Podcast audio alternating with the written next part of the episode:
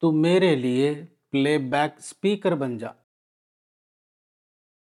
ایک بار میں ایک مغربی ملک کے سفر پر تھا۔ اس دوران مجھے ایک اجتماع میں خطاب کے لیے بلایا گیا۔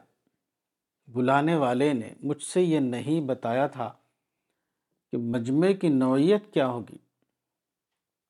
اس نے صرف یہ بتایا تھا کہ یہ پڑھے لکھے لوگوں کا مجمع ہوگا۔ کسی غلط فہمی کی بنا پر میرے ذہن میں یہ آ گیا کہ وہاں ہندوستان اور پاکستان کے لوگ ہوں گے اور مجھے وہاں اردو میں خطاب کرنا ہوگا۔ یہ رات کا وقت تھا۔ جب میں وہاں پہنچا تو میں نے دیکھا کہ ایک صاف ستھرے حال میں بہت سے لوگ بیٹھے ہوئے۔ دریافت کرنے پر مجھے بتایا گیا کہ یہ سب انگریزی داں لوگ ہیں۔ ان کو مجھے انگریزی میں خطاب کرنا ہے۔ کیونکہ وہ لوگ اردو نہیں سمجھ سکتے۔ یہ خبر میرے لیے ایسی تھی جیسے کسی کے اوپر اچانک بجلی گر جائے۔ اس سے پہلے میں نے انگریزی زبان میں پیشگی طور پر تیار کیے ہوئے مقالے پڑھے تھے۔ لیکن برجستہ طور پر انگریزی میں میں نے کبھی خطاب نہیں کیا تھا۔ حال کے ساتھ ایک سائڈ روم تھا۔ میں سراسی مگی کے عالم میں اس سائڈ روم میں گیا۔ میں نے اندر سے دروازے کو بند کر لیا اور وضو کر کے دو رکعت صلاۃ الحاجت پڑھی۔ اس کے بعد میں نے دعا کے لیے ہاتھ اٹھائے۔ تو میری آنکھوں سے آنسو اس طرح بہہ رہے تھے جیسے کہ پانی کا نل کھل گیا ہو۔ میں نے روتے ہوئے کہا کہ خدایا، یہاں ایک عاجز مطلق کو خادر مطلق کی ترجمانی کرنی ہے۔ آپ اگر چاہیں تو پتھروں کو حکم دیں اور وہ چلا کر آپ کی بات کا اعلان کریں۔ آپ اگر حکم دیں تو درخت اپنی خاموشی کو توڑ کر انسانوں سے خطاب کریں۔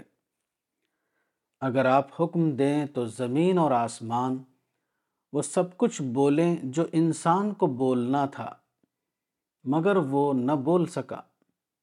لیکن خدایا، آپ خود اپنے قانون امتحان کی بنا پر ایسا نہیں کر سکتے۔ اس لیے آپ کے سامنے اس کے سوا کوئی اور انتخاب نہیں۔ کہ آپ میرے جیسے عاجز انسان کی وہ مدد کریں جو اس سے پہلے آپ نے کسی اور کی نہیں کی۔ خدایا، میں آپ کے تمام اسماء حسنہ کا واسطہ دے کر آپ سے دعا کرتا ہوں کہ آپ میرے لیے پلے بیک اسپیکر بن جائیں۔ آپ بولتے جائیں اور میں اس کو دہراتا جاؤں۔ آپ خاموشی کی زبان میں مجھ کو بتائیں اور میں نطق کی زبان میں اس کو دوسروں کے سامنے پیش کروں۔ خدایا، اگر میں اس موقع پر نہ بولوں تو یہ میرے لیے فرارم من الزحف کے ہم معنی ہوگا۔ اور اگر آپ میری مدد نہ کریں تو اس بات کا اعلان نہ ہو سکے گا، جس کا اعلان آپ کی سب سے زیادہ مطلوب چیز ہے۔ خدایا، یہ وہ لمحہ ہے جبکہ نہ میرے لیے کوئی دوسرا انتخاب ہے اور نہ آپ کے لیے کوئی دوسرا انتخاب۔ خدایا، یہ وہ لمحہ ہے جبکہ بندے کا عجز اور خالق کی قدرت دونوں ایک سطح پر آ گئے۔ ایسی صورت میں نہ میرے لیے واپسی کا موقع ہے۔ اور نہ آپ کے لیے مجھ کو نظر انداز کرنے کا موقع۔ یہ دعا کر کے میں باہر آیا اور حال کے اندر مقرر کی کرسی پر بیٹھ گیا۔ پورا حال سامعین سے بھرا ہوا تھا۔ یہاں صرف مجھ کو تقریر کرنا تھا۔ میں نے دیوانگی کے عالم میں بولنا شروع کیا اور تقریباً ایک گھنٹے تک انگریزی میں بولتا رہا۔ میں نے پوری تقریر برجستہ طور پر اور روانی کے ساتھ کی۔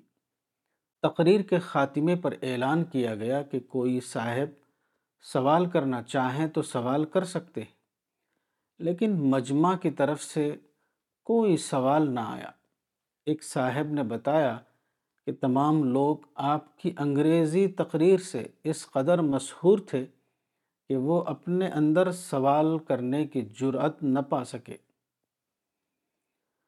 اس تجربے کے بعد میری زندگی میں غیر متوقع طور پر ایک نیا دور آیا جبکہ میں برجستہ طور پر انگریزی زبان میں بولنے لگا۔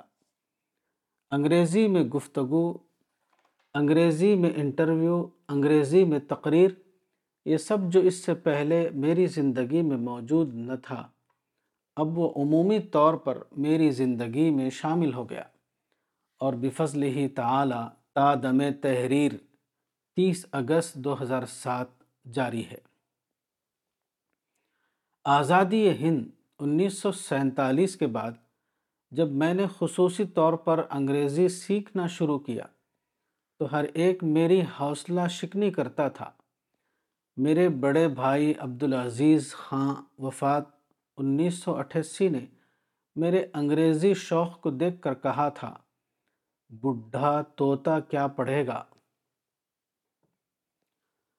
عام تجربے کے لحاظ سے ان کا ایسا کہنا بالکل درست تھا، لیکن خدا کی نصرت سے وہ سب کچھ ہو سکتا ہے جو انسان سے نہیں ہو سکتا۔